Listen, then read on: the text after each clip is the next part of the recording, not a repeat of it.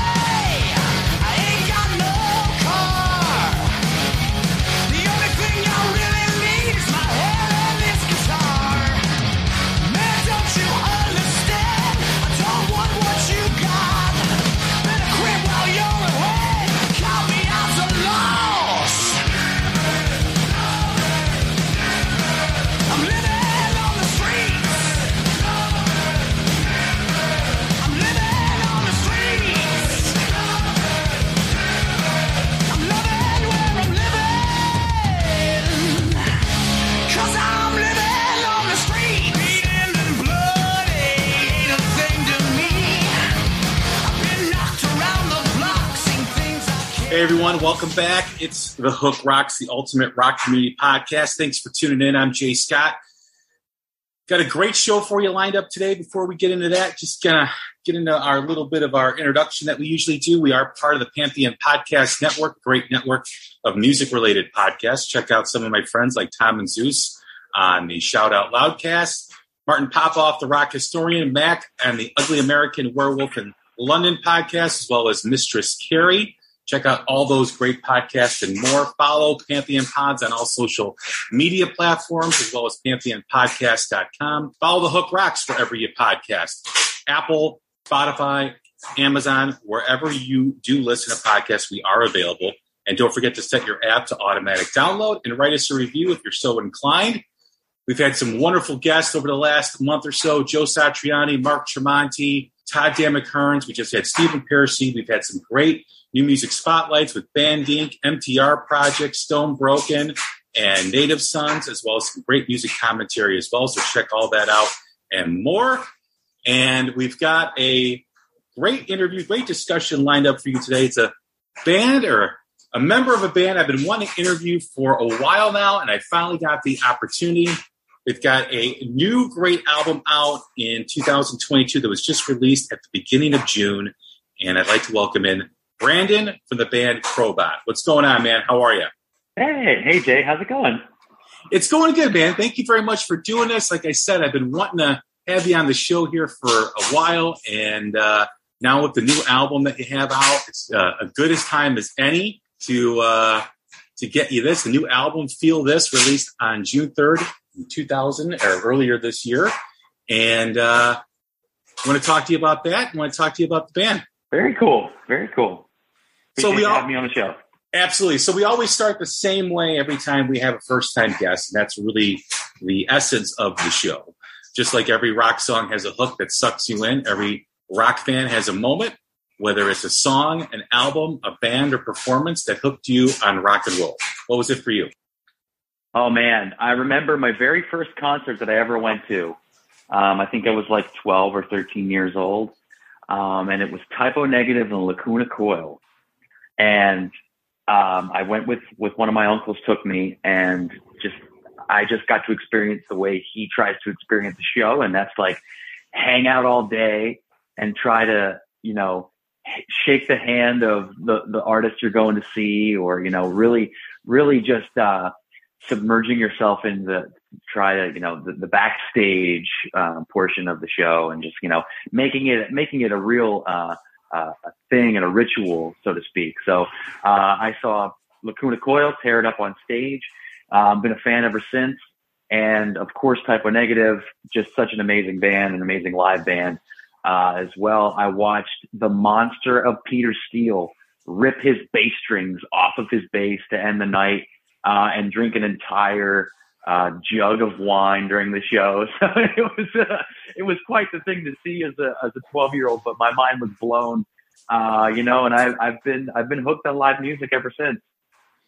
Was it was that your gateway into rock and roll, or was that your gateway into wanting to be a band, or both? Um, You know, I don't think I was quite in the headspace of you know actually. Uh, well, you know what? I, I'm thinking. I, I, actually, at this point in time, I think it was oh, maybe a little later in my years now that I think of it because I think I was playing guitar. So I would have had to probably have been like 15 years old. Um, so I was probably thinking about playing and and you know connecting those dots for sure, but I think more so um, it was my my introduction to to live music. You know, I I started creeping around record stores when I was four or five years old. Um, you know, the, the, the stories go that uh, I could pick out an Ozzy Osbourne record before I could even read. So, um, you know, I was definitely raised on a on a, a heavy diet of of you know the hard rock legends for sure.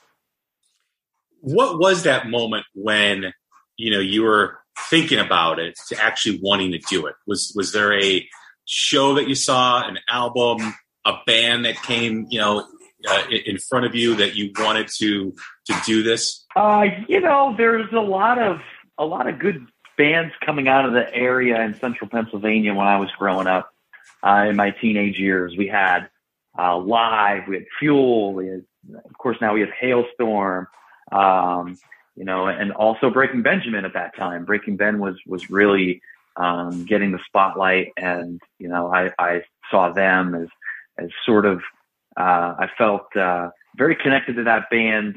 Um, also because I kind of turned a lot of people onto the band as, as in their infancy, so I felt this extra connection, uh, especially with with Breaking Benjamin. But I think that they were the band to kind of um, push my mind into um, you know actually being in a band and playing in a band. As far as writing goes, as far as songwriting, you know, there's that. I always call it the evolution of the artist, right? You know, you you start out being interested in music, you then you find your interest in rock, and then you want to be in a band, and then you're playing music with friends or you know other musicians. Then there comes a point where you want to write a song, you want to write lyrics that connect with people, just like you find that connection. Was there a moment? Was there a song for you that, in particular, that kind of jump started that? Um, you know, I always kind of tried my hand um, at, at, writing, and and uh, I I feel like even at a young age I was writing poetry and and things of that uh, sort. So I always kind of had this um, fascination with lyrics and, and poems and and you know studying the lyrics of of my favorite bands. I remember printing out sheets uh, of of lyrics and just studying them. And this is of course before the time of like having a phone in your pocket. So all you have was the CD inserts and and uh, azlyrics.com or whatever website uh, um, you're going to for for that sort of information. So I just became en- engulfed in that world, um, and, and I think it just it kind of found me in a way. you guys have, have developed a reputation as being a incredible live act. You guys just came to the Chicago area with Sasquatch here, I think uh, two or three weeks ago, um, or maybe it was last week. You know, the, the whole time thing since COVID started has been like it's so hard to, to to like kind of pinpoint when things have happened. But it was recent, very recent. Where does that come from with you guys? Does that come from seeing live bands that you, know, you grow up watching and and being connected with them on that level to wanting to connect with your audience? How does that that dynamic within the band, you know, how did that come to be? I think it's a little of seeing bands that um, we love and enjoy getting up there and and putting out every ounce of energy into it. And I think it's also um, getting out there and seeing bands not do that and feeling that from um, the audience perspective. And, you know, I say it all the time, but first and foremost, I started out as a fan of music and I, I will always end as a fan of music. Um, but I think that kind of keeps our ability of perspective in check, you know, to be able to see things from the audience. And, and I think we just, we, we just put on the show that we would want to see. Um, and I think it's just, just watching bands like, uh, The Refused and, and, you know, bands like, like Foxy Shazam. I remember seeing, uh, that band, um, just perform and just ha- be no holds barred when it came to to uh, you know setting the stage on fire they needed to.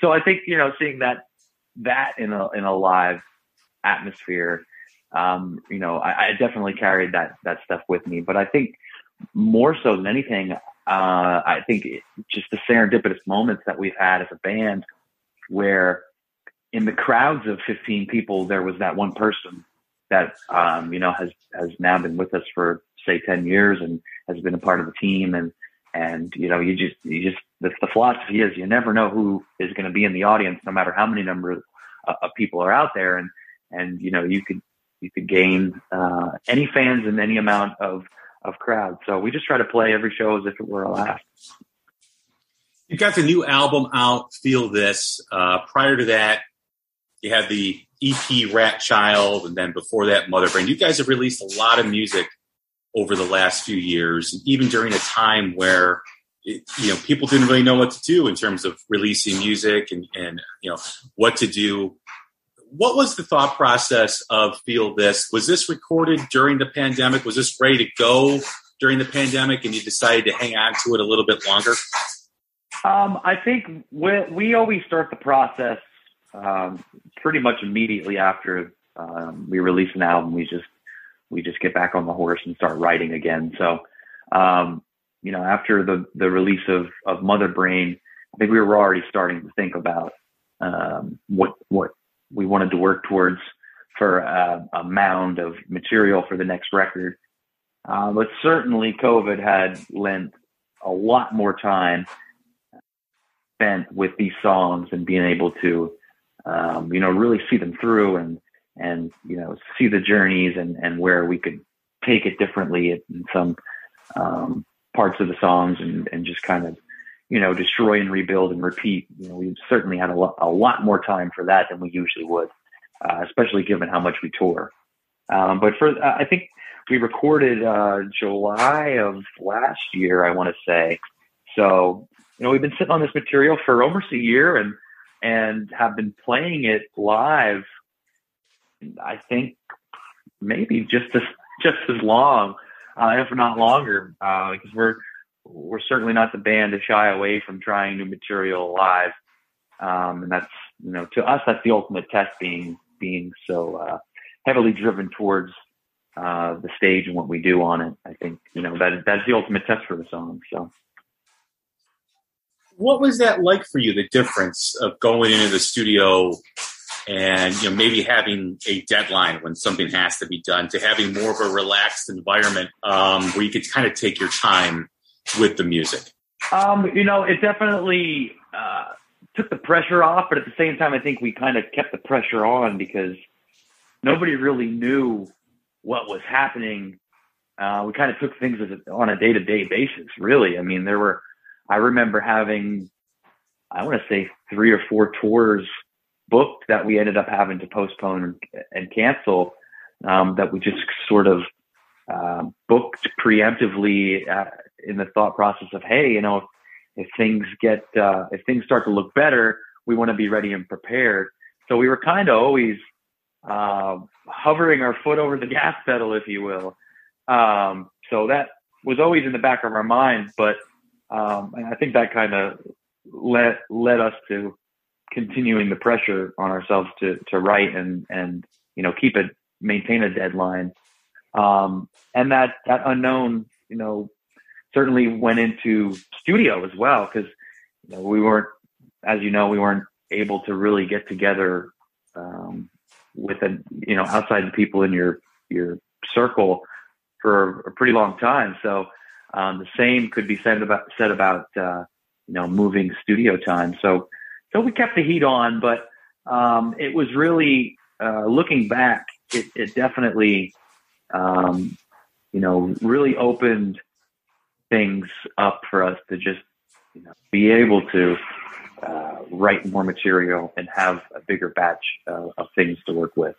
Um, you know, but it, when when it came time to recording this stuff, uh, we still certainly kept the pressure on, and um, I think we were scheduled in the studio for like 22 days, and ended up uh, recording 16 songs in that time period. So it was an intense period of time, actually, the, the recording process, but the writing writing process was was definitely a little more relaxed, and, and that was very beneficial.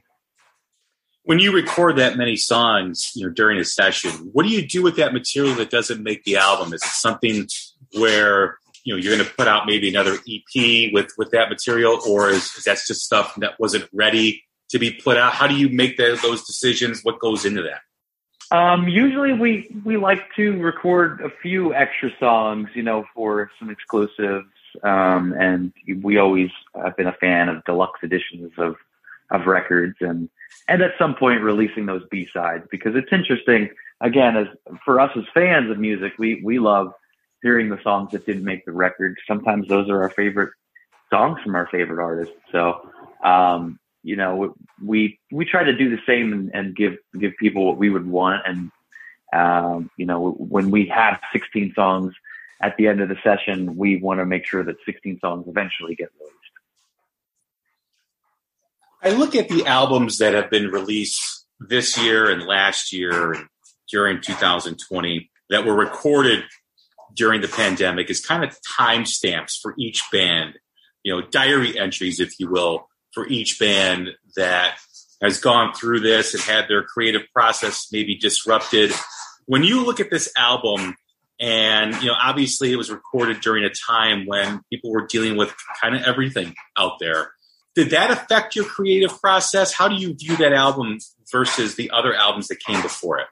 Uh, it definitely affected things, and you know, whether consciously or subconsciously, I'm sure um, what what I went through during that period of time, I'm sure found its way into the lyrics somehow. But uh, you know, on the whole, conceptually, it's not anything that's you know geared towards a, a pandemic or dealing with anything at that you know that we that we just got done dealing with. But I will say that it made us think in terms of you know, hey, everybody's at the same point right now. Everybody's you know at, at home, and and I'm sure all these bands are writing and you know it's, it's a very depressing time, and we we try to be the antithesis um, of of maybe what's what's current, and uh, uh, you know we looked at it as a unique opportunity to to maybe look on the bright side of things. It, as hard as it might have been at that period of time, I think we were already looking ahead to uh, you know songs like like Better Times is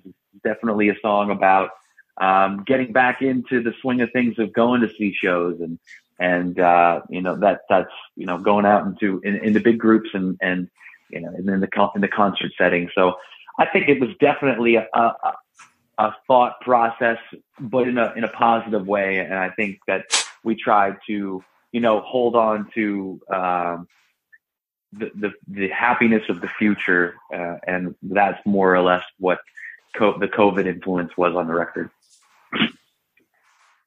did you guys find yourself, you know, wanting to go more into that positive side because of everything? I mean, there's that there's that pendulum, right? You know, you're dealing with with all these things, you're seeing all these images, and now you're creating, and it's easy to get kind of sucked into that pull of what's happening out in the world and have that affect what your perspective is and how you reflect on things. But was there more of a conscious effort in the band and you writing lyrics to kind of you know get away from that?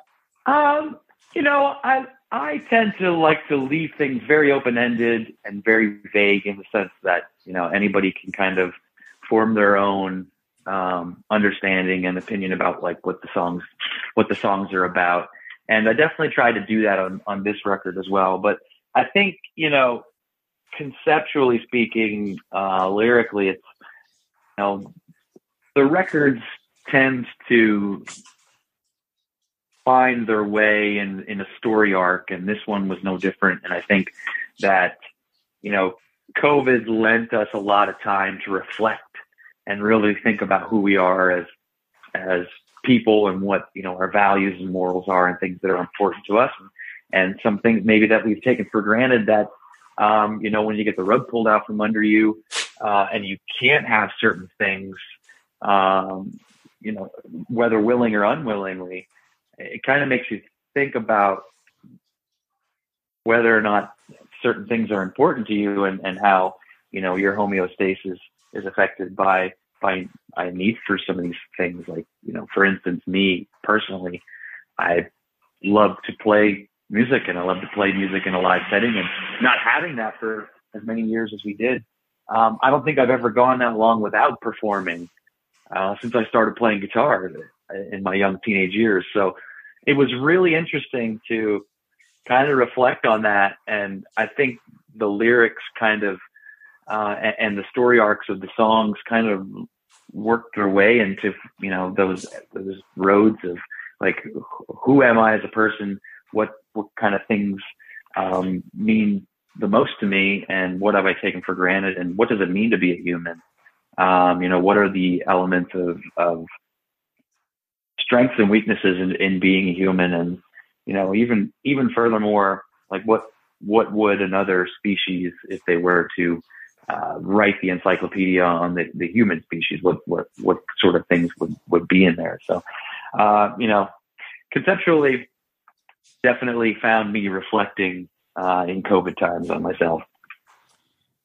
When you are going through the, the, you know, trying to find that buzz you get when you play live, you know, trying to find that, that adrenaline and trying to find something that matches that experience.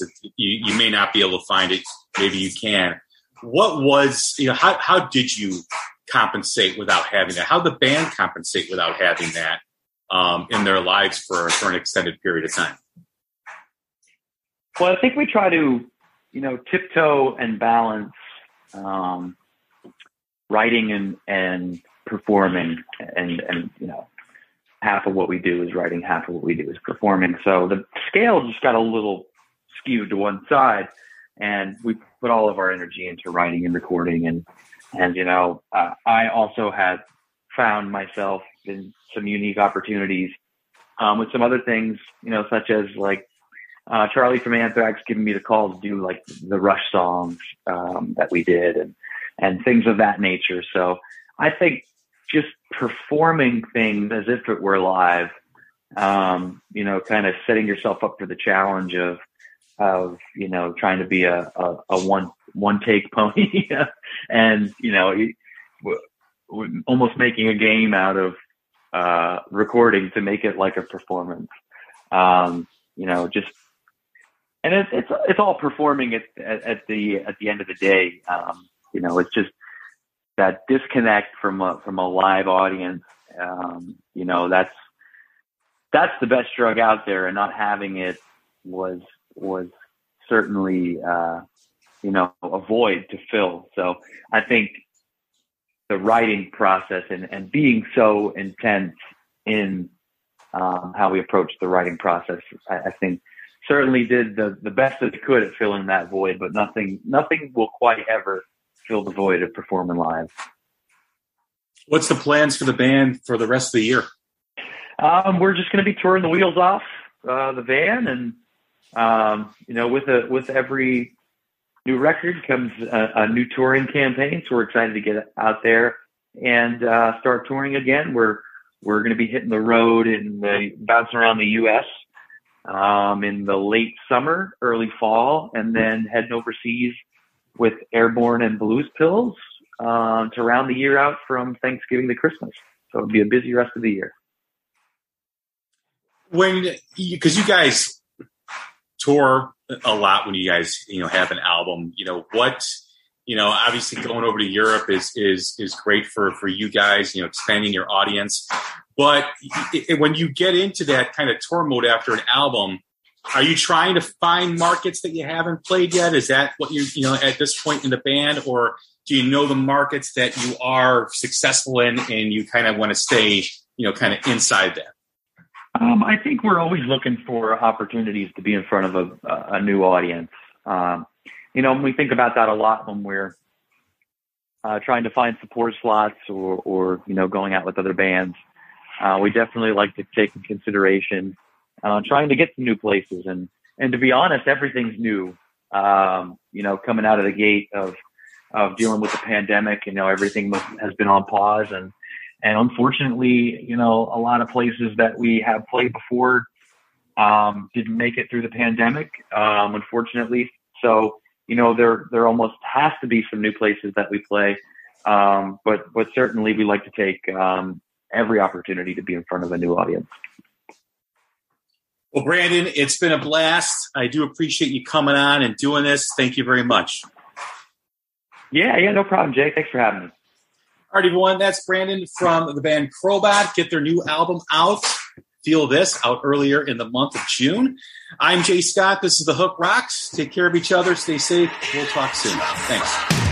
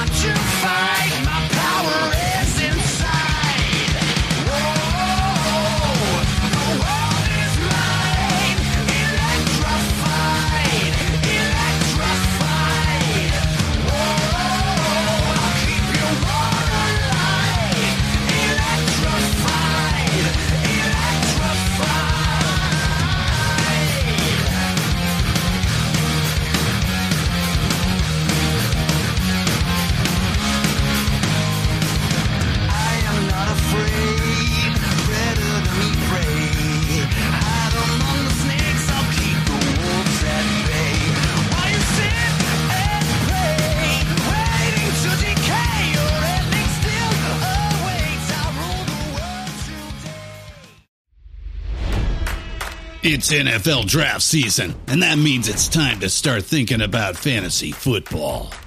FantasyPoints.com features industry leading experts and prognosticators using proprietary hand charted data to help you score more fantasy points. FantasyPoints.com is the place to go for whatever kind of fantasy football you play. Whether you play fantasy football, daily fantasy sports, or do a little bit of everything, Fantasy Points has the meticulously researched content to guide you to victory.